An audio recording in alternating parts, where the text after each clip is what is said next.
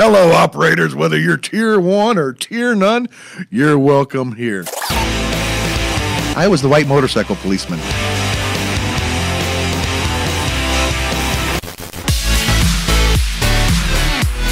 I'm Ed, the Tactical Plus Size Model, and we are shooting blanks. One of the best parts about this job, being an operator, other than fighting communism wherever it can be, is my ability to introduce you to special people in my life. I may not be rich when it comes to gold. I only have a few thousand pounds of it, but I'm rich in friendships. I have the distinct pleasure of introducing you to someone I've known probably 12 years, 12 or so years. 11. Okay, now if the facts aren't that bad, don't don't interrupt because I'm on a roll. And this is Lindsay McCall Long, uh, and I have I count myself fortunate to be a part of her life. She is probably the most optimistic person I know. The one of the funniest people I know. There are very few people who can make me laugh out loud. This lady not only can make me laugh out loud, she'll do it in front of other people at my expense, and I'm okay with that because she does it with love a- and a, and a good heart. Welcome, Lindsay. Thank you. Thank you for having me. You say that now. Let's see what you say about know, 45 minutes to I'm an hour from now. I don't, I don't know what's going to happen. So, Lindsay, I, I, and I'm going to tell you what I think is your story because I'm a good storyteller. And if I get it wrong, Okay. correct me. Born in California, Yes. raised in Georgia, Yes. a big family, Yes. a happy family, a musical family. Yes. What's the musical connection? Uh, my dad was the co-founder and drummer for a 70s funk band called Con Funk Shun.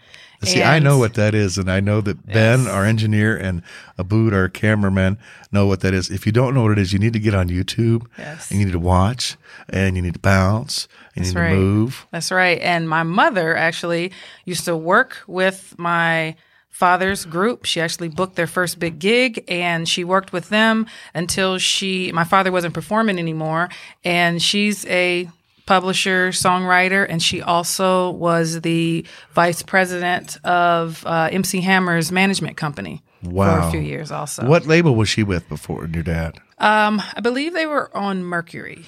They were with I'm glad you didn't say Solar Records because Solar Records, in the day, folks, if you're ever going to blackmail me, uh, you'll need to find the hopefully. Well, I'm not going to say that. Solar Records was off the hook, off the chain. They did some of the first music videos, um, and we had a blast. And I tell you, So you Dance a, Electric. you have a, you have a musical connection too. Do you remember that Dance Electric? So yeah. with uh, what was he was had been with Prince. I was the white motorcycle policeman, and guess how many white people were in an entire Dance Electric video? And the worst copy of it is available on YouTube. You can see me for about eight point eight seconds. I'm It's gonna not- find it. No, it's not worth your time to watch it because the quality is it. so bad. Nope, gotta find it. So, music background. Are you a performer? No, I did. So I didn't get any of uh, my parents' um, talents. My mother was a lighting uh, major. Uh, at Howard University, and she did plays, and she could build sets, and she can paint. You know, my husband, um, excuse me, not my husband. My husband actually, I married a man who went to school for art. My husband Jason graduated with an art degree. She has more than one husband. That's why we named him. uh, apparently. Jason. And then um, uh, my brother can draw and paint and build uh, websites, and I am good at telling people what to do. Apparently, because um, that's uh, It's going to make him crazy. You can tap all you want because I think you want to be a drummer. No. but oh, he's a Ben's okay with it. You keep going. I talk with my hands. I'm a big hand talker. and you're not even Italian. Uh, I think you're you're you're selling yourself short because you are an incredible storyteller. I'm learning. Uh, yes, you are. uh, you're an incredible orator, incredible speaker, and you have the gift of hospitality mm-hmm. when it comes to people. That's I have, that's from growing up in Georgia. oh, and see, if I spent thousands of dollars with Dr. Hal Bargout in Los Angeles to lose my Southern accent. If it comes out in this hour, it's strictly because of our, our Southern connection. I get it. I get it. I get excited when I if I get excited, my southern accent comes out a little bit. I even brought our Waffle House yes. sunglasses Yes. today. Southern treat. So you get to Georgia, you're in school, Mm, you're almost done with school, and you decide you're going to do what for a living? Well, uh, I didn't know actually. Um, I was in high school and I was like, yeah, I'm good. I'm all set uh, with school. School's been enough. Um, but I was in ROTC in high school. Which And branch? Uh, Air Force. Uh, almost, Yes. the, almost the military. Oh wow. oh no, I'm sorry. I'm- I'm Ouch. So actually, that's where I learned my public speaking skills. Uh, I was mortified of public speaking. I had stage fright, and uh, Major Cheryl Greer, Greer, who's retired. Shout out, shout out to Major Share out, yes, she's retired from the Air Force, and now she's retired from uh, the school system. But great woman, she's like a second mom to me, and I guess she saw something in me that I did not, and she had me do a speech at one of our functions, and I was like, "Hi, so not my thing," and she's like, "Hi, so get out of my office and go practice this speech." so it was like having my mom at school. And so I did the speech, and people told me I did great. And I was like, I don't ever want to do that again. And she made me do every speech until I graduated. Thank you so much, Major. I appreciate it. You have no idea how many speaking engagements she's had since then, Yeah. and how many more to come. Yeah. So I thought I was going to go into the military um, after I graduated from high school. But actually, I go in the office to get my paperwork signed by her, and she told me no. She oh, said Oh, I love you even more, Major. She said she wasn't going to sign it. I was like, why not? I said, you know, some of my friends are going into the military. Most of my friends from ROTC, and she was like, some of them need to go. Okay. oh, she I says, love this woman. I feel like you are better, you know, cut out for school. And I said, but I kind of don't want to do that. She says, go to school. If you don't like it, come back. I'll sign your paperwork, no problem. And I was like, wow, like I'm not even given a choice here. Because my mom said, you got to either get a job, go in the military, or go to college. You got to pick because you're not going to just sit on my couch. so, um, I end up um, deciding to go to school because I'm a little spoiled, and I'm like, well, what can I do that my mom will still pay my bills? I'll go to college. and your mama's going to hear this. You know that. I know, right? and she knows this. Okay. Um, but um, I get enrolled in school and uh, in Savannah, Georgia, a small school called Armstrong Atlantic State uh, University. But unfortunately, two weeks after I graduated from uh, high school, my dad was shot and killed in DeKalb County. So, needless to say, I did nothing for And you were how old? 17 Whoa. and uh, my brother was 14 and i did nothing there's like probably like a four month window i don't really remember because I, I didn't do anything so um, i didn't even start college until that january. We were still on quarters then uh, not semesters how they are now. So um, i just went i was just kind of i don't know like in autopilot. So i went to school um, didn't have a successful first year just because all the grief and stuff Oh, started to hit me later. Um, but um, you know, with the help of some, you know, my family, my friends that I was actually just in Savannah with this over the weekend. And you were up late because you were texting me. And I'm like, wait a minute, what time is it in Savannah right now? I have insomnia, so um, but you know, so I was able to I was able to get through that. Um, and there's been ups and downs. Obviously, it hasn't always been the smoothest ride. But then I get to graduation. I transfer to Georgia State um, in Atlanta. right?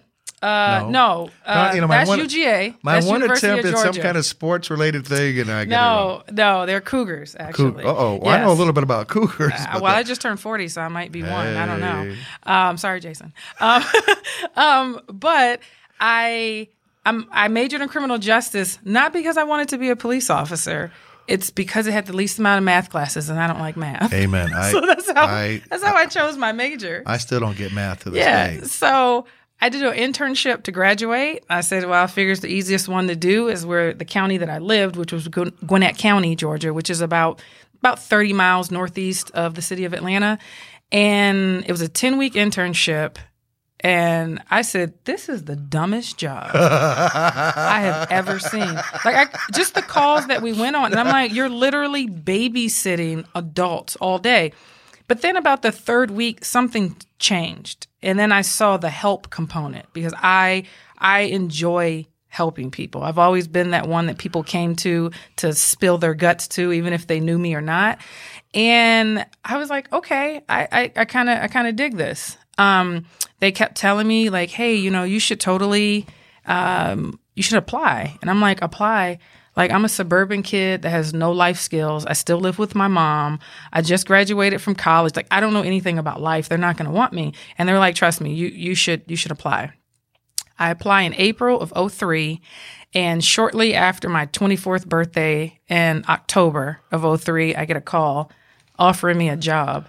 And I was like, "Hmm, are you for real? Like You want me? Like, you know, I don't know anything, right? And they're like, This is Lindsay Shree McCall, right? And I'm like, Yeah. They said, We're offering you a job. And I was like, This is the best birthday present ever. Ever. That was my first full time job. Outstanding. And so I got into it. Um, Academy was 20 weeks. It was the hardest, most challenging thing mentally and physically I've ever done in my life because although I have an athletic build, maybe not now after two kids, but Oh, you- it's you- under there. Yes. Um, I never played sports. So Academy was very physical for me. I would come in most mornings like, why am I here? like who whose decision was this to do this is crazy. And I graduated, I get out on the street, I had some phenomenal um, training officers. They were older and more settled. and you're still close to a lot of those I, folks. I am. I am. Some of them came out here after my my incident. We'll we'll get into in a little bit, but so very close uh, knit group of people, and so I learned a lot quick. I worked at in District One, which was our smallest district but our busiest district. So I, I got a lot of experience in a short amount of time, and then um, I was in patrol most of the time I was there. I did a short stint um, in narcotics and vice, just a little bit over a year uh, in that unit before coming back to patrol and then moving out here to Arizona. say the name of that office. I just love the way you say it. what? That sheriff's office. Say it. Gwinnett County Police Department. The what? I'm sorry. Gwinnett. Police- Gwinnett County Gwinnett. Police Department. Yes. Y'all kicked ass, didn't you? Yes, and I miss it sometimes. I do. And I know because I'm going to lead it. I may or may not. I'm going to hold that story over to you about kicking ass, but we. I'm, I'm going to hold that over. Okay. So you're there. Mm-hmm. You're doing a great job. Mhm. And then you got lured somehow to my neighborhood. by my cousin. Uh, my cousin was living out here in Arizona, and he's like, "Hey, you should come check it out," because I was kind of looking for a change. And I was like, I don't want to come to the desert. It is dry. It is brown. And about that time, I said, I'm not too sure if y'all observe uh, Dr. Martin Luther King Jr. Day. And I come from the land of MLK, and that is highly disrespectful. so I said, I don't know that this state is for me. So he kept on me and kept on me. And I came out to visit him. And it was in April. And it was actually cool that April. I had to buy a long sleeve shirt because I didn't bring any with me because I was uh, told, like, this is how we get you, folks. Yeah, This I is was- how we hook you into moving to Arizona. I was told like, oh, it, it'll be fine because it's like living on the surface of the sun in Arizona. It's so hot. so I get out here and I, I liked it. I like the setup. Um, I like the grid system, which is super easy because you know back in the South, like nothing is straight, and you use landmarks I to get to to where say you need to go. In, in Atlanta, what is it? Go turn by the big chicken. I was about to say that. oh, see, we are, we are.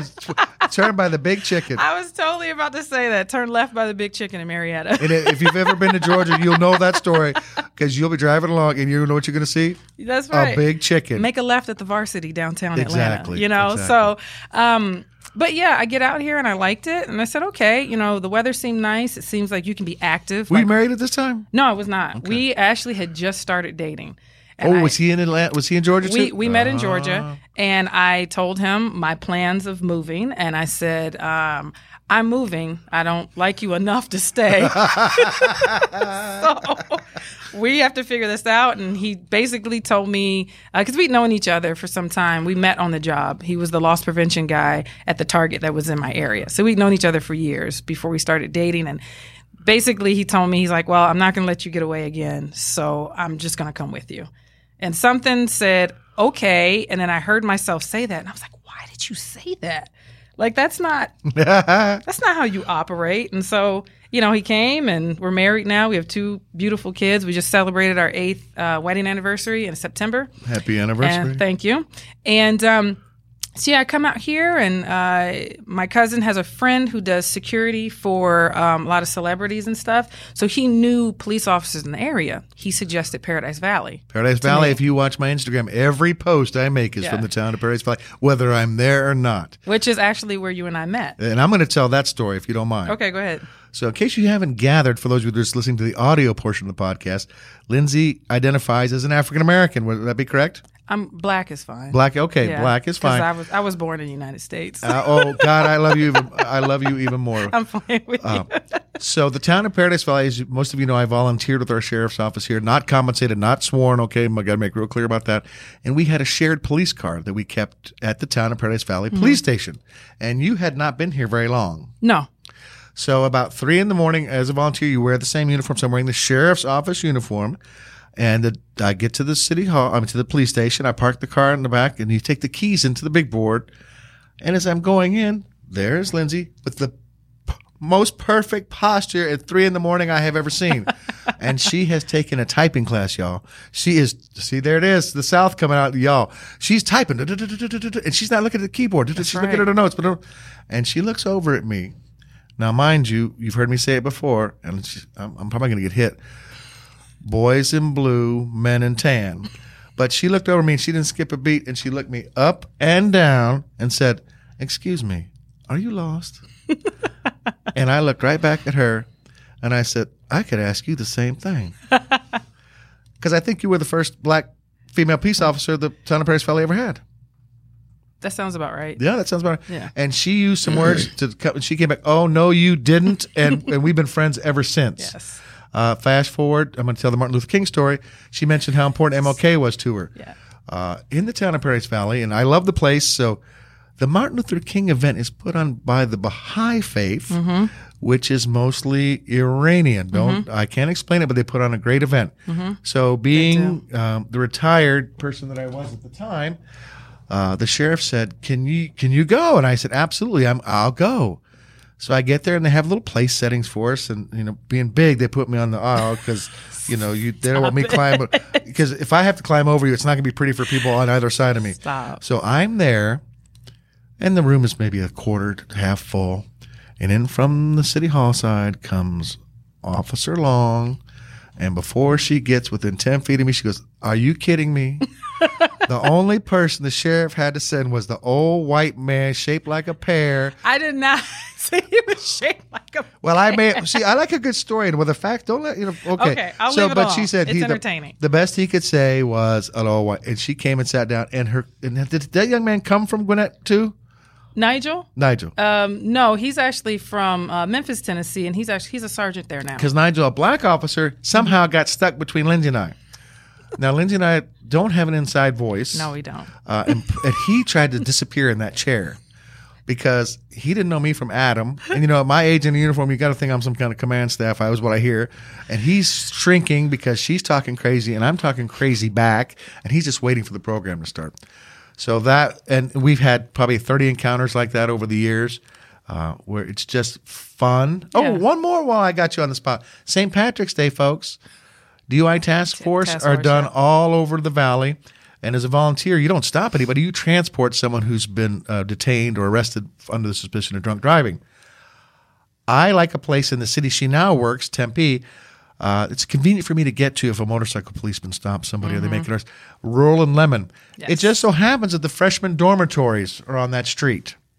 So I would take my car and pull down there and park. I would get a text Are you in my city? Are you by the school? And I knew I had to answer her because look at her, she's tough. I mean, so she would come there and she would call me an old man and say, You need to move on. Don't be around these young kids like that. They're crazy down there. So they are crazy down there. They're and I don't fun. They're fun, but they have more energy than me. That's and I don't know how you put up with them. So on St. Patrick's Day, she decided to say, pinch him, y'all. He doesn't have any green on him. Unbeknownst to her, there's a fine line of green around that sheriff's patch. Dang it. I pointed it out to those kids, and I don't know if they were sorority sisters or what they were, but I got about 30 girls. I said, get her, pinch her. And she started to back up, and she said, the best command presence, best police voice you ever heard from the bottom of her feet. I'm a policewoman. Do not come near me. And we had a blast. We always had we always had fun with the with the task force. It was Oh, always my nice. gosh. That was like our yearly reunion. It was. and I'd say, do you catch drunk? I don't have time for drunks. I'm out here, well, like you said, educating families Yes. and helping mediate family crisis. Yeah, you got to mediate. You're that third party that's to come in sometimes and help control the situation. So, for those of you that don't know, the town of Paradise Valley is one house per acre. Their houses averaging eight. There's one at 46,000 square feet, one at almost 50,000. The average is about 14,000 square feet. The Fortune 100, according to Forbes magazine, has at least 80% of the Fortune 100 have a winter representation in this town, which is, for me, a Libra. You're a Libra too. It's I am. beautiful to look at. Yes. It's a beautiful place to be. Probably not fun for somebody that came out of Gwinnett. It was a little slower from what I was used to. Gwinnett County, uh, at the time when I was there, is about was about 650 officers, so pretty pretty big. Um, those of you who know how big the city of Phoenix is, my county was that big. So that's a Phoenix is a big city, but Gwinnett was our our largest county in in the state. So it was a little slower. It, it was a little slower. Um, and actually, how I ended up even considering Tempe was I went to an ABLE conference, which is an organization here. Uh, it's the Arizona Black Law Enforcement Executives. I, me and Nigel went to a conference, and you know, I met officers from all over the valley, and there were majority black officers there. So me coming from a black city, I'm like, wow, this is like all the black people in Arizona in I, one I, room. I, I, didn't know, but I, I, met some really good officers that I have relationships with still to this day. And um, just in going to some of those meetings and going some of those trainings, I'd heard about Tempe, and I said, "Hey, you know, I, I will, I will give it a try." And I applied for Tempe, and they were like, "Hey, what's up? Come on over." So I've been there for November 9th will mark 10 years I've been with the city of Tempe. And they're fortunate to have you. I hope so. so you, you, touched on ABLE, the group. Mm-hmm. Uh, and I, I'm going to get the phrase wrong. I wrote it down, and of course, it's probably in a plastic bag somewhere. I was talking about groups for officers, support groups, or ways to to network mm-hmm. that revolve around race. Mm-hmm. Yes. And then somebody mentioned the president recently having the African American black community, those influencers and those folks at the White House, and they said they were did not happy with uh, race identified politics or groups. And I, and I beg to differ because just watching law enforcement, watching people in the military, the public will interact with you differently. Mm-hmm. As a black female, than they will with me, mm-hmm. and, and vice versa. People will act fine with you and completely go off on me. So mm-hmm. I understand that support structure. And not only is there that group, I'm going to try to. You have probably been to. Well, you guess how many of these conferences we've been to in the last. Let's let's go last year. Last year, um, at least three, at least three conferences. Because I, I in um, August I went to New Orleans for the NOBLE National Conference, which is the national organization of Black law enforcement executives. Um, myself and my my zone partner, who was involved, we were both involved in a critical incident in October. Last October, we received an award there, and the networking there. I mean, there were officers from all over the world. There was at least three thousand people at. I mean, including including vendors and stuff, but three thousand people at this hotel attending this conference and the networking was just phenomenal you know, as far as I'm concerned. You know, rather you're from a big city or you're from a, a small town, just to talk to people and see how policing differs from place to place was was was very nice and it was humbling. Could you name like um, you know you don't have to come like th- what are takeaways that a, a black peace officer that crossed all those spectrum from all across the country? What are the three top issues facing, if there are any? Um, well, like you said, just it, public interaction. Uh, I, I, tell people sometimes I feel like uh, being black in a uniform can be a double edged sword because either when you show up on the call, either you're going to be that person's best friend or because you're black in a uniform, whether it's blue, tan, whatever other color uniforms there are out there, you're the enemy, just like that. Um, so it, it, it can be it can be very challenging at times but it's all in how you decide to handle it. And you know, some departments it, that some people that I've I've spoken to over the years, as far as being a person of color, you know, not just being black, but a person of color within their organization, sometimes the issue is inside their organization, de- depending on where where it is you you live. So, and that's rough because that's a reality too. We have to talk about that. Yeah, and dealing with internal stuff, and you can attest to this. Dealing with internal stuff can be worse than dealing with the people in the public. Because you need a safe space to come back. You do, to. you do, and you need to feel like the people at work have your back. But you know, and it just it just depends on your department. It depends on what your support looks like, what your command staff look like looks like, and what you yourself as an officer are willing to put out on the line to make sure you are treated fairly. You know, my grandfather, uh, the late Earl S. Bolden, said, "A closed mouth don't get fed." Amen. So if you don't open your mouth and say exactly what it is you need, then nothing's going to change. Uh, something I mentioned at a um, a session that I went to at the NOBLE conference, they were talking about changing the culture within your. Well, it, it was a. It was talking about Starbucks was was on a panel, and they were just talking about. Oh, somebody from Starbucks came. Mm-hmm. Was, it- was this after the Tempe incident? yeah, Oh wow! but th- this was mainly talking about using Starbucks as a third place, like as a place for the community and to, the community to come together. Rather, it's community versus community, community versus police. So, something that I mentioned that I feel is very important at an organization is if you're going to recruit a certain demographic, male, female, uh, w- across you know the the race spectrum, you have to have policies in place that protect those people that you're trying to recruit. So I mentioned, um, with the help of my chief, uh, Sylvia uh, Moir, and um, some some other employees at work, we now have a lactation policy.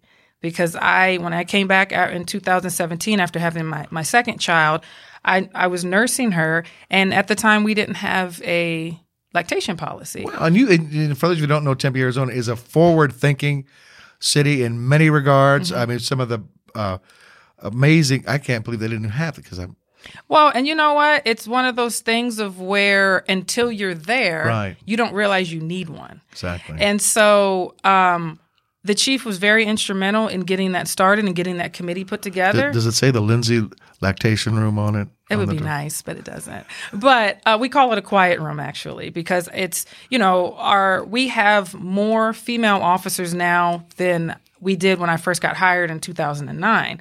So not everybody's going to be pregnant all the time or nursing all the time, but I figured a multi-use room would be nice because we all need downtime.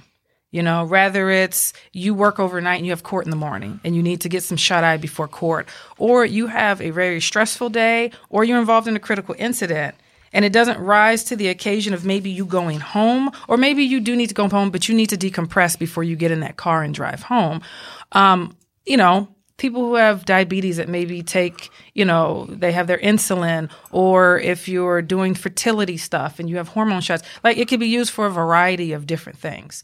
Um, so we got that started, and that an, an officer mentioned to me, he said that actually allowed other female officers who might have been considering leaving Wow. to stay because now they have something that works for them and their family as well. So, you know, big ups to um, you know everybody that was involved in that because those meetings weren't always easy because you're talking about to me I'm very comfortable talking about nursing and stuff like that, but not everybody's that comfortable. We've come a long way because my mom worked for the airline, Mm. and you could not keep your job and be pregnant Mm-hmm. back in the day, and that was flight attendants and reservations. Nobody would ever see my mother. Well, and it's funny because th- those jobs were largely female. exactly. so you know so that and you're right we have come a long way and you know but you you have to say something too you you have to decide what you're going to put on the line to you know and it wasn't just for me that i was like well i'm going to selfishly have this policy put in place because it's something i need i'm a vocal person i come from a vocal family Like I- we we gathered, and we love that about you. so, but there are other people that I've spoken to, other females that I've spoken to around the department that, you know, maybe didn't feel like they had enough confidence or even tenure to bring those type of subjects up. So I don't, I didn't mind being the voice for them because that uh, that also helps women after me as well. And you know, being a working mom and being a working mom as a police officer is not easy Because your shift doesn't always end exactly on time, does Right, it? right, right. exactly. So there's things that come that come with it. And You ever say click, click, click, click, click? I've got to go because my son has a concert. right, exactly. Doesn't work that way. Or he has jujitsu or something like that. But you have to you have to stay until the job is done. And Arizona is a is a hotbed for advancement in law enforcement. Tempe, female police chief, mm-hmm, yes. and she she she's she made she she knows she's got my number after the first time I met her. Yeah. she said I was holding court when I was talking to a group of people. oh Lord. Phoenix has a female police Yes. chief. Phoenix Fire has a female chief. So there are lots of places to look, and there's people at your level Mm-hmm. doing the footwork and helping everybody get along. yeah. If you weren't a policeman, what do you think you'd be doing? If I wasn't a policewoman, Oh, you know, I got you. I got don't you. know. I'm messing with you. I'm old. I'm a senior citizen. I'm gonna claim my senior. Citizen. Stop citizen. it. Stop. Now, do you get a discount though at Denny's though? I get a discount everywhere. Okay, I well, I need to come Have you seen you. these? Look at this. Look at this Um, look. Um, I if I little- wasn't a police officer, I, man, I don't know. So my dream job, I got asked once on a job interview for Paradise Valley. The background investigator asked me if I could have. It, I'm gonna hold on to the table because I don't know what's coming. He, and well, he told me. He says. He says I don't want to hear police officers. People people say that because they think that's what I want to hear. If it's that, fine. But if it's not, say it. And I said honestly, if my dream job would be to do voiceovers, that would Wow. that would be my dream job. And listening to you here today, I, I could see you doing that. Well, I practice at home sometimes. It doesn't always come out that awesome, but you know, it's it's a dream. Police technology. Yes. We're making lots of strides in the human relation on the people side. I worry about everybody with their face buried in the computer. Mm-hmm.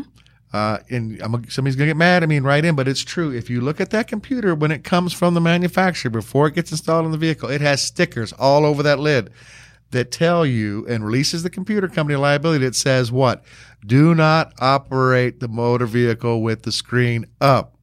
It becomes a weapon should the airbags deploy. I would also like, and and I would love to see a one and done. I recently was uh, watching Hospice of the Valley, and I couldn't believe how fast these nurses were making their stops.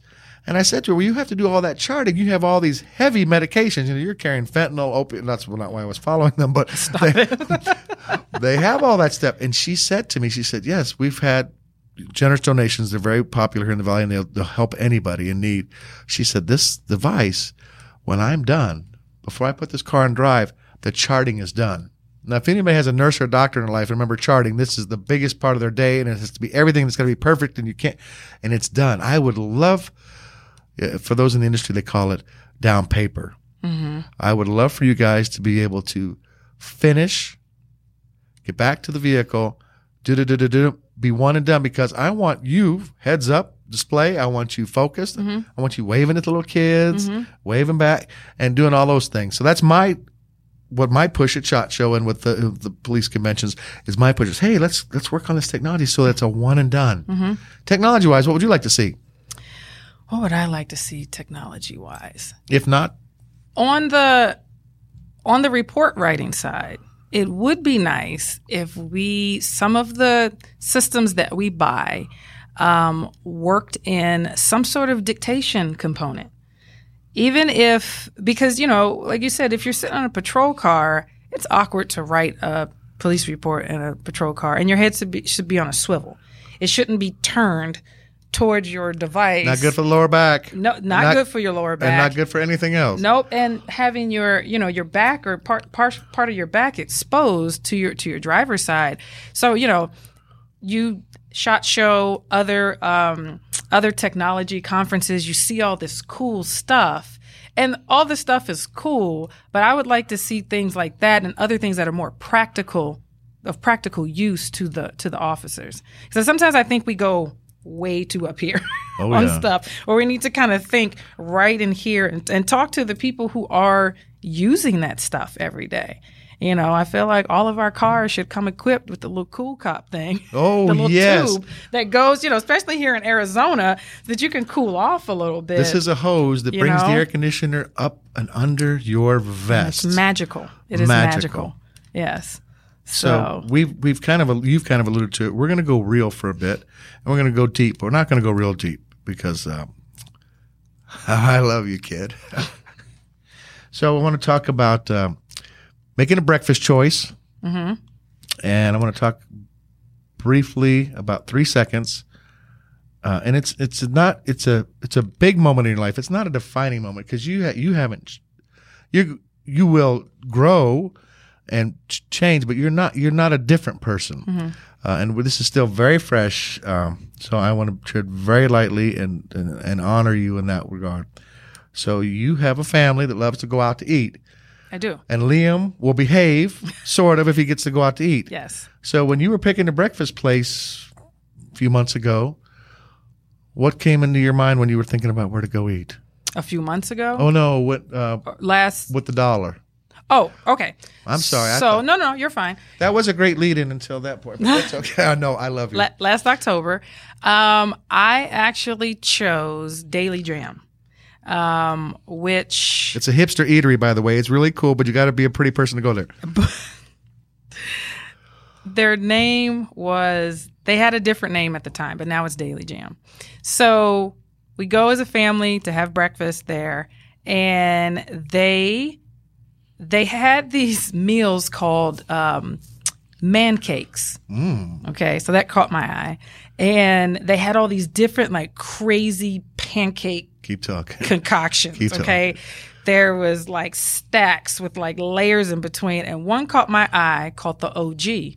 Oh yeah. So the OG is like pancake, scrambled eggs, pancake, home fries, pancake, bacon, hot link anywhere in there? pancake, sausage, patty, No. pancake, fried egg on top. Oh my God. Yes. so I'm like, I need to see about that. And mainly because a portion of, I think about a dollar or so of that meal went to 100, the 100 Club of Arizona. And who's the 100 Club of Arizona? So they are a nonprofit organization here in Arizona, obviously, who um, helps officers and their families um, Statewide, right? statewide uh, when officers have been injured in the line of duty or in case of a line of duty death. And I mean, they help with any and everything. And we're going to put a link up uh, on, of course, all our all our venues, Instagram, Facebook, YouTube, a link to the 100 Club, and a way that uh, if you can see fit to, if you want to help there. Um, so you gave that dollar, and uh, I'm going to butcher this Bible verse. So I'm going to just paraphrase it, dear Lord. Um, I don't mean to do this, but somewhere it says that when you give, it should be returned to you tenfold or a hundredfold. And it's something about your grain house will be overflowing. And Lord, I'm not trying to be a smartass, but there is that, there's that, oh yeah, ass is in the Bible because Cain slayed Abel. Oh, he slayed Abel with a mule's a jaw a jawbone of an ass. So I, Can't deal with yeah, oh, I got I got people here in the studio. backing up? Yeah, our, our limited audience is now moving away. now I'm scared. so you gave the, Mm-hmm. the dollar, and and then um, they gave you some money back. Yes. So the money that I I feel like I got my dollar back and then some because 3 days after uh, I had that breakfast with my family, I was involved my my zone partner and I were involved in a critical incident. Um, and I have to back up just just a little bit.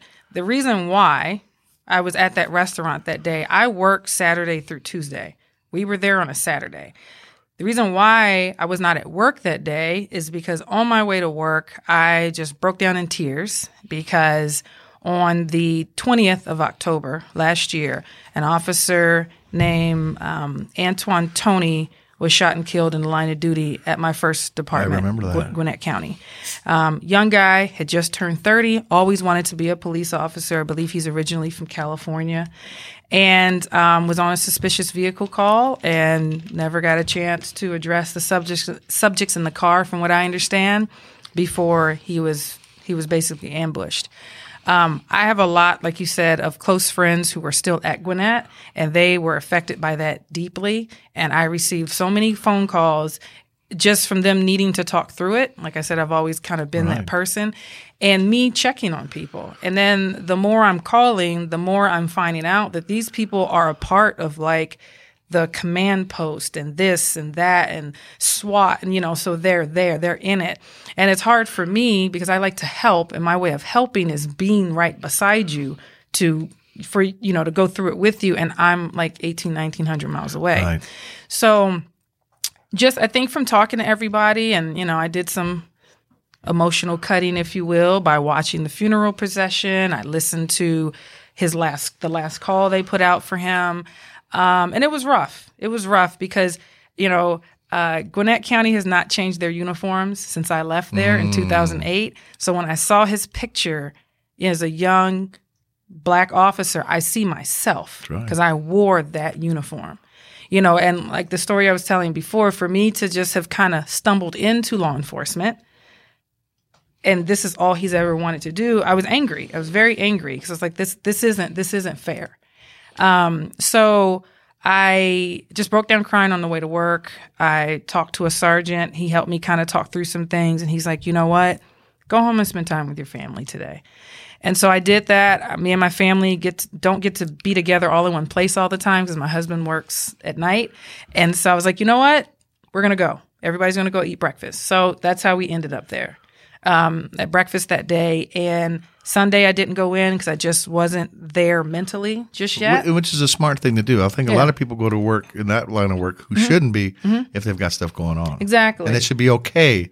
Take a mental health day. There's you. nothing wrong with that because we have, as police officers, we have to be clear and ready to go. Exactly. So I took my two days. Um, I walk into work that Monday. I'm having a conversation with um, one of my close friends at work who she was also involved in a critical incident. So I, we make sure to check in with each other. She noticed I wasn't there for two days. And she's like, hey, what's going on? So I tell her, and I'm like, this is not fair. Like, this is, you know, this is not fair. And let me pause real quick. I tell people, whatever you ask the universe for, whatever you ask God for, whatever it is you believe in, please be specific.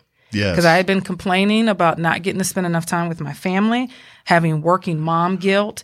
You know, I'm just, I'm, I was angry about Officer Toney's death and how it wasn't fair that, you know, I said, I've been dodging the proverbial bullet, quote, you know, air quotes, for 15 years.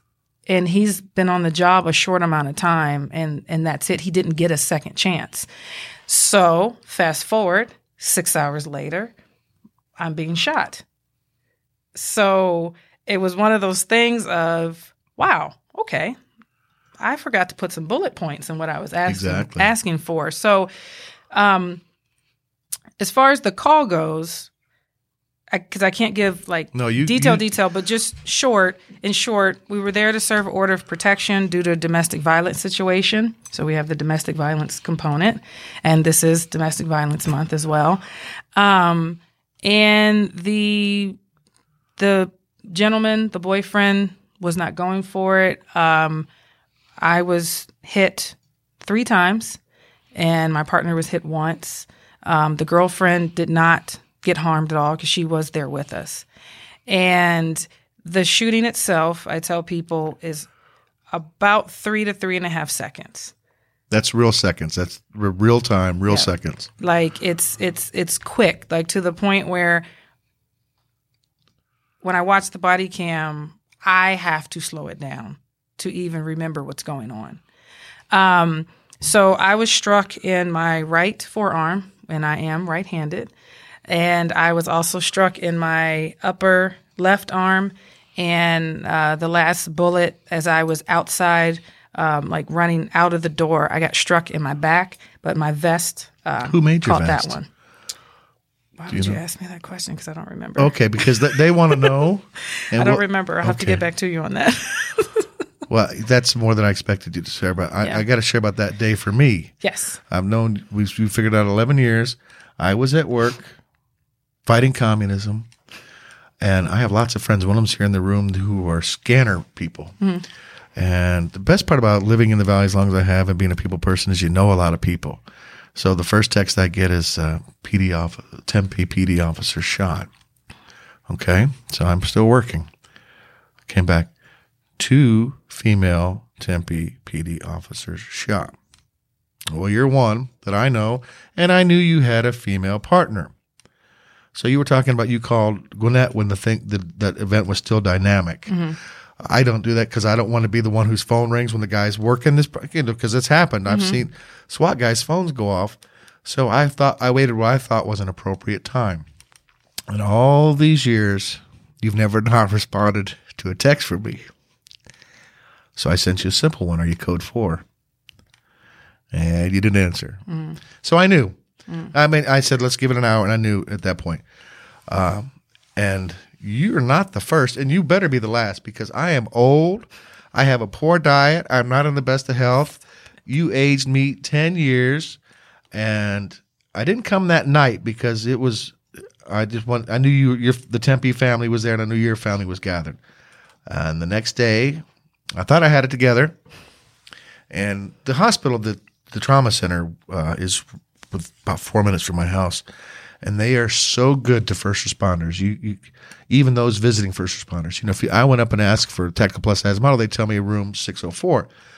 When you say your name, a volunteer takes you, mm-hmm. gets you up there. And when I walked, I you know you never know what to expect because the media. This is something one of my pet peeves. The media will say non-life threatening event, but you know these things can be career threatening events. Yeah. This is your right arm.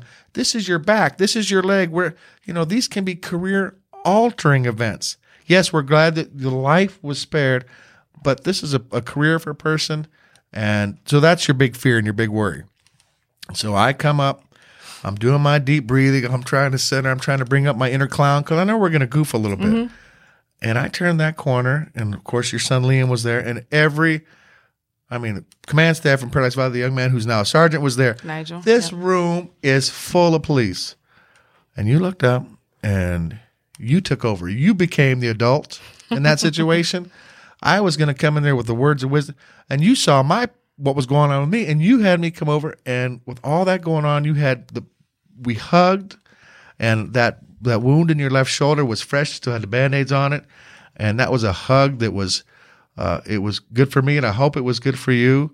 And we pulled away, and you introduced me to everybody, and Liam had his stethoscope, and he decided I need an exam. That's right. So we got over on the floor and we sat and I got my thorough medical exam and he had some great diet recommendations for me. I didn't know that uh, chicken fingers were good for you. and broccoli. And broccoli, he wanted me to have broccoli. And we had a good time. We went through his backpack, looked at everything he brought. So that I don't want you to do that again. I, I'm going to try not to. Okay, I Yeah. I definitely don't want you to do that Yeah. again. And if I have any power, I don't want you to do that again. I appreciate that. Please don't. So when I left, uh, you know, you, you get outside the hospital, there were police cars from every agency. Uh, and a friend of mine has a limo company. He said, I said, Are you gonna I'm already got to take care. I'm taking her home. I'm gonna get her home. And I said, She's taken care of. I got she's got this. And I said, Now you're gonna have to go to physical therapy. And I didn't talk to you about that because when I went for my hand, not shot, but another injury that somebody in this room was part of. Uh, he's waving, raising his hand and He's still smiling.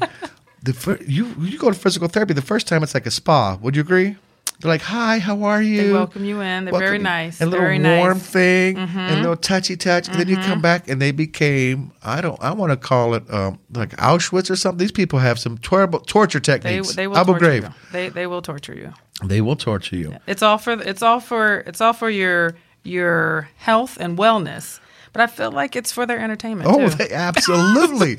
they, they. What do you want to be? I want to be a torture. Well, we don't have torture anymore, but you can be a physical therapist. yeah. So this happens. This three seconds happen. Yes. Uh, did the community? We don't know what to say. We don't know whether to have car washes. We don't know what you need. What worked and what didn't work that the community or that friends and family did for you? Well, again, going back to the 100 Club, they showed up at the hospital with a check. Uh, so I feel like I, like you said, I, I got my dollar back and then some. So that was a very like overwhelming experience because I knew they were a good agency and I, or a good organization, and I always tried to donate to them when I would see some of their functions around our city. But then I got to experience firsthand what their generosity was like. Um, so, like you said, the, the things that worked were, I mean, my department they they were good. They they were really good. I mean, they put together a meal train uh, for my family, which was fantastic. Um, but I, I, want to note when it comes to meal trains, um, casseroles are awesome. But we need some greens. We need some vegetables. Um, my injury happened at the end of October, so it's getting cooler. So you Oh. like the heavier meals, Yes. and I'm a girl that likes to eat, and I'm an emotional eater. So needless to say, I ate 25 pounds worth of emotions because that's what I packed on sitting at home And that's okay. um, over like a seven eight month period. But the that's meal those are rookie numbers. I can do that this week. Oof, goodness. So, but the meals were great. The meals were, were really good. And just, I, I had a peer support person that was checking in with me constantly. We, we would check in. Do you need anything? Do you need less of something? So, kind of gauging, having that point person to gauge what the family needs and what they don't need. You know, I had um, one of uh, the peer support uh, members offer to come over and help me with my kids. You know, because They've not met Liam yet because Not yet, not Liam yet. can run the household himself if you let him. Yes, he'll yes, tell you and he can. He's he's a bit of a ladies' man. He sure and is. um, so and he was very polite to all my my female guests. He would he would open the door for them, and when it was time for them to leave, he would walk them to their car. He would open the door. But these are things he sees my husband do too. So he can be he's a gentleman. And my daughter was almost two at the time, so she really didn't understand what was going on. Um, she just needed her needs to be met, which was I was still nursing her at the time. So when I got out of the hospital, she was like, "Mom, boob." Now, when we get a paper cut, we realize how many times a day we bump that. Yeah. When you're recovering at home and you've got a toddler climbing up to nurse, Who doesn't care? and yes, Who doesn't? Not that she doesn't care. She just doesn't get it. Right. You know, she's like, "Oh, mama has a boo boo," and that's it. But yeah, so I mean, just working around having young kids and having to work around an injury, and then I'm right hand dominated too. So then you can't use your hand the way you want to. And I was in a cast for a short amount of time, and you know, I tell people two things about my injury here. Um, is I said, can I curse on here? absolutely. Okay. Um, I was holding back. I've been holding back. Me too. I- but I tell people just to just to be honest, shit gets real when you have to put pressure on your own wound and you can't wipe your butt. Okay, I just want to throw that out there. That's something every big guy can. Listen, listen. People don't realize it's the little things with injuries like this that make all the difference in the world. So when you have on like a, it's really like kind of like a splint or like a half cast. So my arm is at a 90 degree angle. You, there's not much, you know what I mean? There's not much wiping going on. And then to use your left hand, which you're not used to, um, yeah, some days I would just take a shower after I use the restroom because you just can't trust the cleanliness. You know what's worse? You know what I mean? Do you know what's worse than that? Mm. Ben will remember this. Our guest last week Hmm. was a peace officer who was shot in the line of duty, Mm. shot in the butt, Mm. came out right by his special place and went right back on the other side. The doctor told him in the trauma center, "You will get infection because there's no way you we can pack both sides of that, but there's no way you can keep that clean." And he was back in the hospital three separate occasions. Wow. So booty shot across exposed. No, that was bad. Now, yeah, well, I, I guess I won't complain then. No, no, you have every right to yeah. complain. I wish somebody had come and installed a bidet in my house, though. That would. Oh, he's got one in his Yeah, house. Yeah. Right down there. Our cameraman, he's got a He's like, but you can't use mine. Oh yeah, so, but. Um, but yeah, you know, so things like that were very helpful. Helpful people offering to, you know, come help me with my kids. My neighbors are fantastic. Um, they're like grandparents to my kids. I got out of the hospital on Halloween, actually, so I looked like I was dressed for Halloween because, you know, when you go in an ambulance, they cut everything off of you, take all your stuff. So I didn't have any clothes to go home in, so I had to go home in paper scrubs. You mean nobody brought you clothes? We, you know what, we were. Liam so, would have picked you outfits. I'm sure he would have. Um, um, we were so wrapped up in everything. I didn't even think about that. You know what I mean? But um, there were a lot of visitors when I got home. I mean, a lot of visitors, which was very helpful. I mean, I had a girlfriend who had just had a baby, and she would come over and basically babysit me because my son was in preschool, but I had Ella at home still, and I have one arm, and my husband had to go back to work. And after a while, but yeah, she had just had a baby, and she would come over with her infant and basically do laundry for me, help me unload and load my dishes, help me put Ella down for naps. And, you know, my mom was there. My mother in law lives here too. So it was nice having people just come over and do little things for you. Um, obviously, and then Gwinnett County was awesome. I mean, I got. I got flowers, I got cards, I got had like my friends came to visit me. You know, they took time from their own jobs, their own families. Even friends from high school came to visit. So it just when things like this happen, it's not that I didn't know how much people cared about me. You really find out who's there for you and who isn't. And you know, sometimes I would have so much help I didn't need. I would have to turn people away. So that's that's never a problem I will complain about. Right. right. Um, but it's just things that just come up over time that you know you just kind of don't you don't think about. Like the story I was telling you earlier is I didn't know how to talk to my four year old. You know, he, my son was four at the time about my injury. You know, so things like that are you don't know how much to tell him and what not to tell them. But kids are very smart. Don't ever doubt their intelligence because they understand a lot more. Me and my husband decided we were going to omit some things. So we just said, hey, mommy got in a fight with a bad guy and broke her arm, which wasn't a lie because I did break I did break my radius bone. And um, then once he saw the through and through up here when he was going to help me change my bandages, he's like, "You have two holes in your arm. Uh-oh. You sure the bad guy didn't just shoot you?" And I just I froze because I didn't know what to say, and I was like, I fell on a stick. It was crazy. I fell on a stick, and my husband's like, "A stick?" Did he buy it? And uh, for that time, he Okay, did. And I said, I, I didn't know what to say. But we, a week later, I talked to my therapist.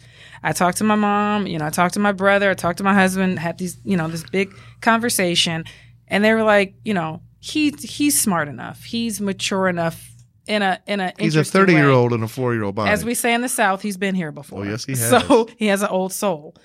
We told him, and he looks at me and he kind of processes it, and he says, "Duh." I told you you got shot in the arm. And I was like, oh, okay. And he says, well, why did you lie to me? And I was like, first of all, lie is a strong word. Exactly. That is strong. I omit it. And he's like, what does omit mean? So now I'm explaining to him. So basically, I'm like, okay, listen, listen, listen. We love you.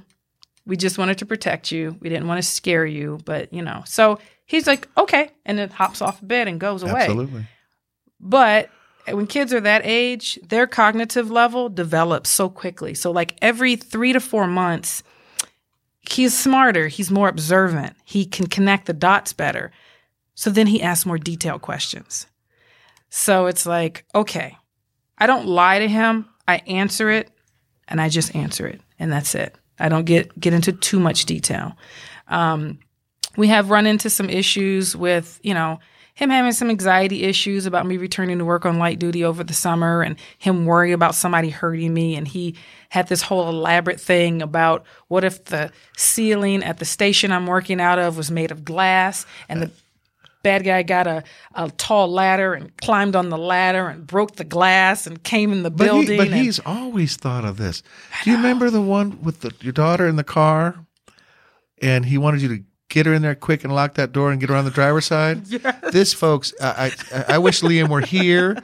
Uh, this young man is very priceless. protective. He's in his car seat. Mom is strapping in the baby, and he says, Mom, Mom, get her in quick and lock the door and get her on your side and get in.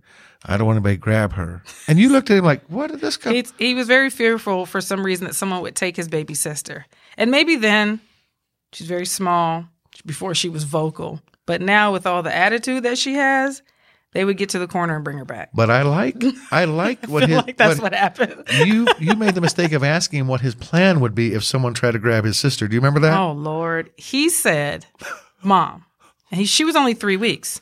If anybody tries to take my sister, I will kick them in the ding ding. And I said, okay, well, what if they don't have a ding ding? Well, I'll, I'll, I'll kick them in the gina. I will hit them with a sword and put blood on them. I will smash them with a car and I'll hit them with a football. And he didn't add one last thing. He, he, it changes over time. Okay, because that one you shared, he said he's gonna pee on them. Well, that doesn't surprise me. So he would always add something new. So I asked my husband, my husband, I call him a caveman. And because he, Jason deals with right now, he likes to protect, he likes to provide. Okay. So I said, Did you say something to him like about this? Like, did you have like a Viking conversation with him or a Jabari from Black Panther Mountain Tribe conversation? He's like, No, he came up with that all on his own. And if like people would try to come up to look at, you know, my daughter when she was an infant, he would tell people, You go away from my sister. I love it. You do not look at her. And so, I mean, it made me smile kind of because he was being protective over her already. But whew, she's two and a half going on 26 and she will protect herself. Trust me. You said something in the course of normal conversation that should be said just in the normal conversation without any. You said counselor, therapist. Yes. I do not be afraid whether you, whatever you do for a living, even if you're a tier one operator, a tier seven, a tier nine operator, therapy works. Don't ever not do it. You're precious. You deserve it. Mm-hmm. And seek therapy. We're going to talk about 500, the 100 Club, mm-hmm. but I want to jump forward in our remaining minutes to Christmas time Oh, yes. So, and camping. Lord. So the 100 Club, when they said, "Hey, we want to do some things for you guys for Christmas," and you know they called and say, "Hey, what is what are your kids into? What is your husband into? What are you into?" So we named some things, and you know they're like, "Well, what do you like?" And I was like, "I just like to see people happy at Christmas. Like I don't, I'm an adult. You don't have to get me anything. My gift is people together and seeing their smiles." So they said, well, you know, we still would like to get you something. So I said, okay, I like concerts and stuff like that. So we're like, all right. And they're like, you know, what about like anything as a family? And I, I couldn't really think of anything, but I did mention to them um, a couple weeks before my critical incident, we had gone camping. So it was the first time I was taking our kids camping.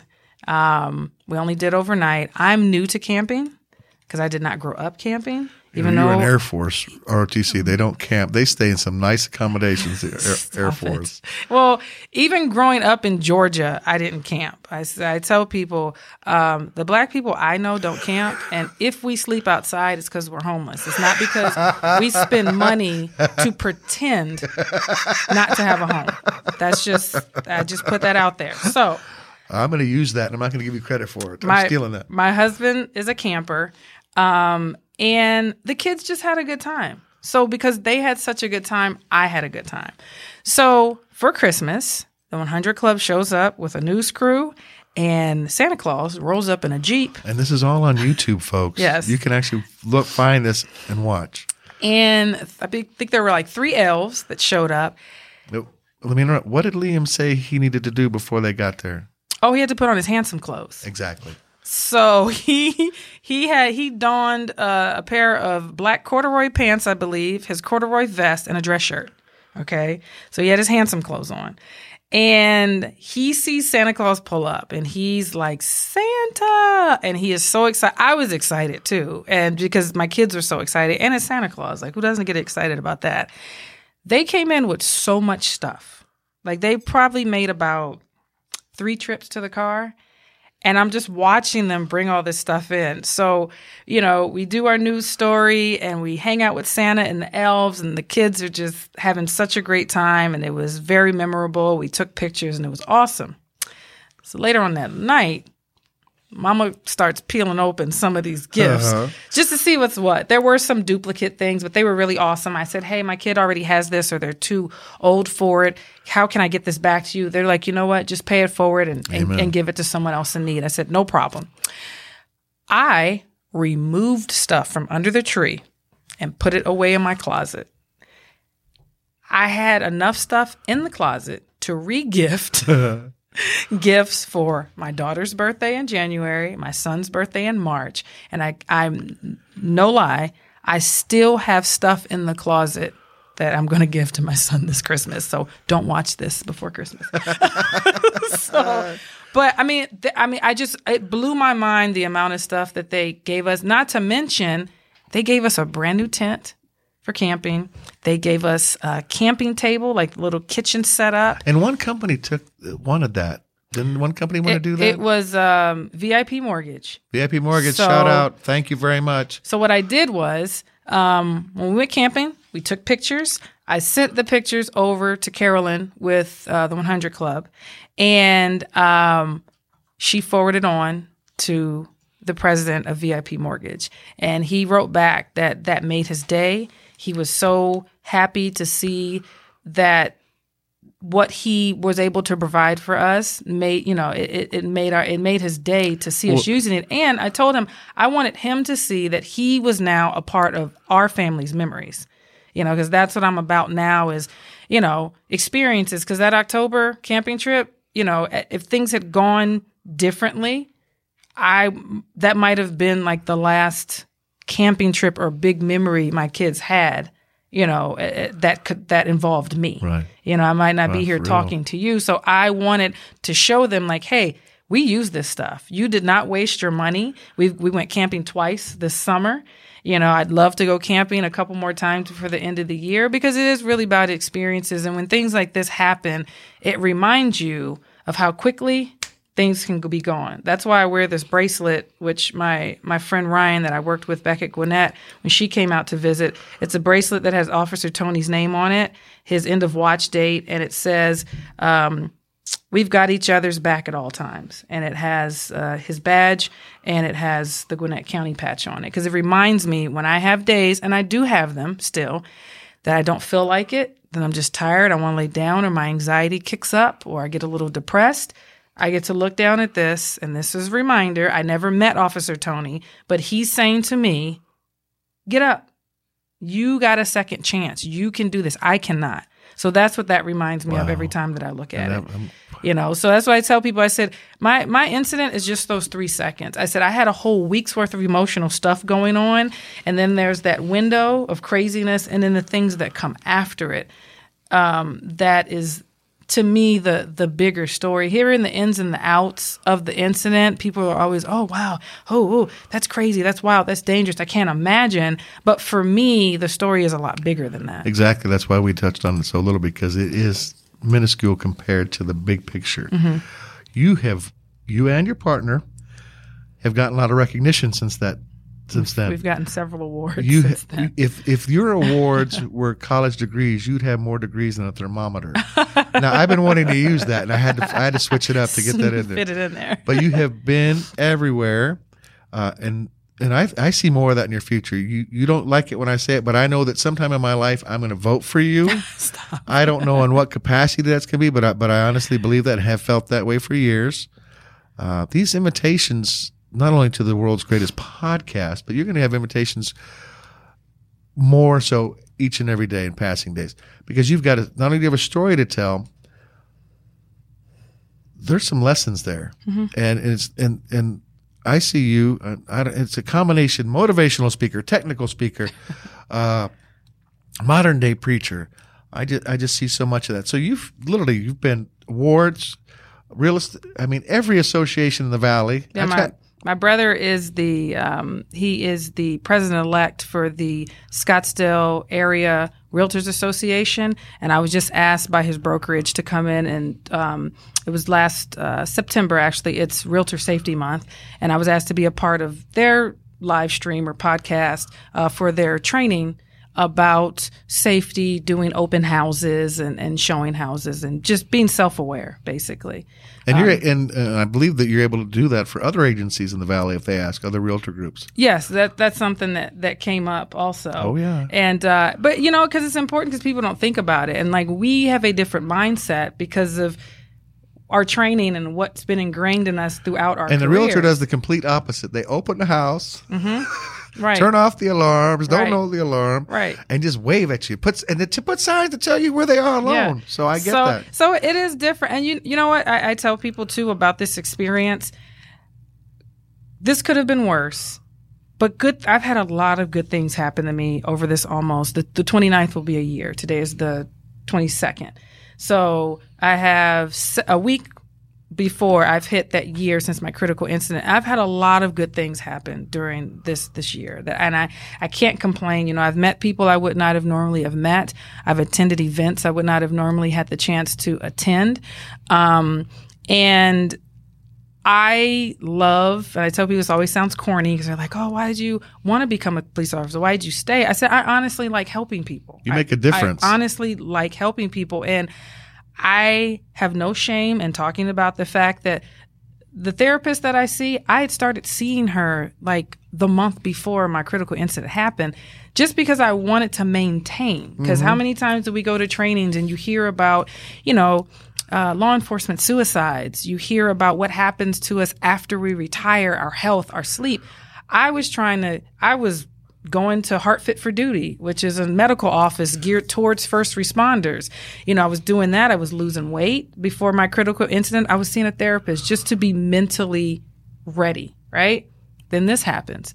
So I was kind of frustrated about it for a while. And I was talking to my therapist about it, and it just clicked one day. I said, you know what? I can't continue to harp on this.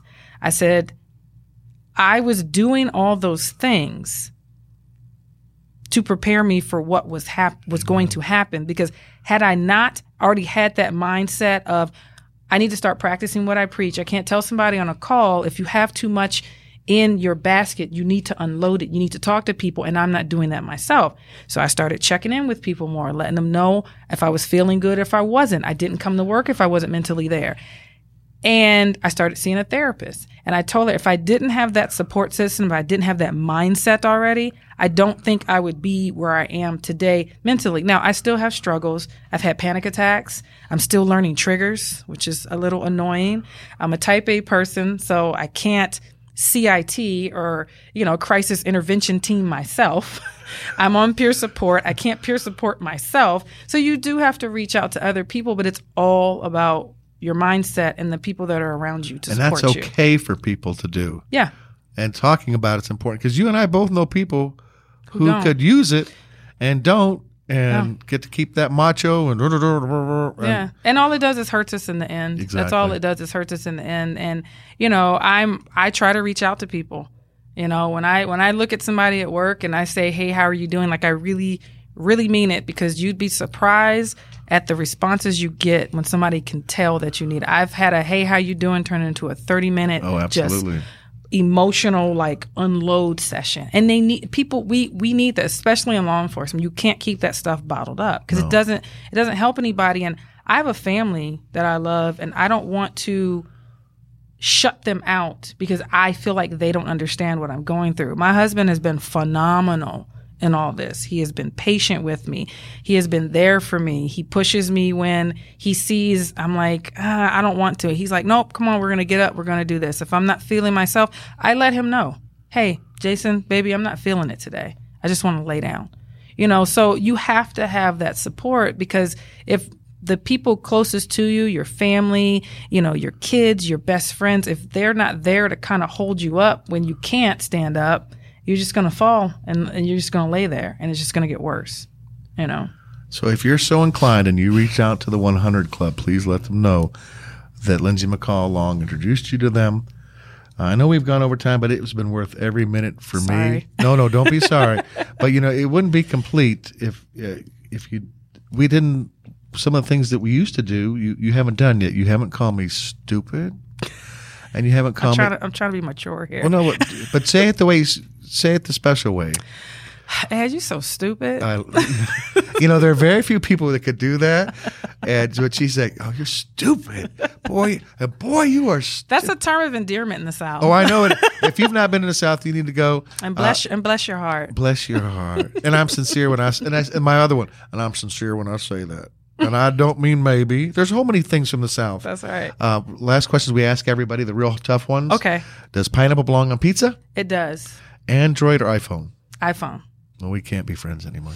Uh, Well- Lindsay, you know, it's so close to that critical incident. I, I want to thank you for trusting me. I know that that was an issue for you because she went and watched the Yeet video. I don't know if y'all seen my Yeet video because I do some silly stuff. he does And she watched that last night, and I'm sure she's thinking the chief is going to fire me if I go to that pear shaped old man show. growing up in atlanta yeet is like a part of your vocabulary Exactly. Hotlanta. Hotland. And my kid Liam says it now. If he sees a great skateboard jump, he goes, yeet. I'm like, wow, I didn't know I said it that much. I love my time in Georgia, and I love the time we've spent today. Well, thank you. I appreciate you coming in. I we're going to get this out to as many people because you're going to touch some lives. Uh, because some people are going to hear it's about therapy, they're going to hear about all these other things, and they're going to take advantage of it. And whether you become chief of police, president of the United States, uh, publisher of Forbes magazine, I hope you don't forget the big people. The, when I mean big, I mean big fat people in your Oh, Lord, life. Stop it. Stop. God bless you and thank you. Well, thank you for having me. I really appreciate this today.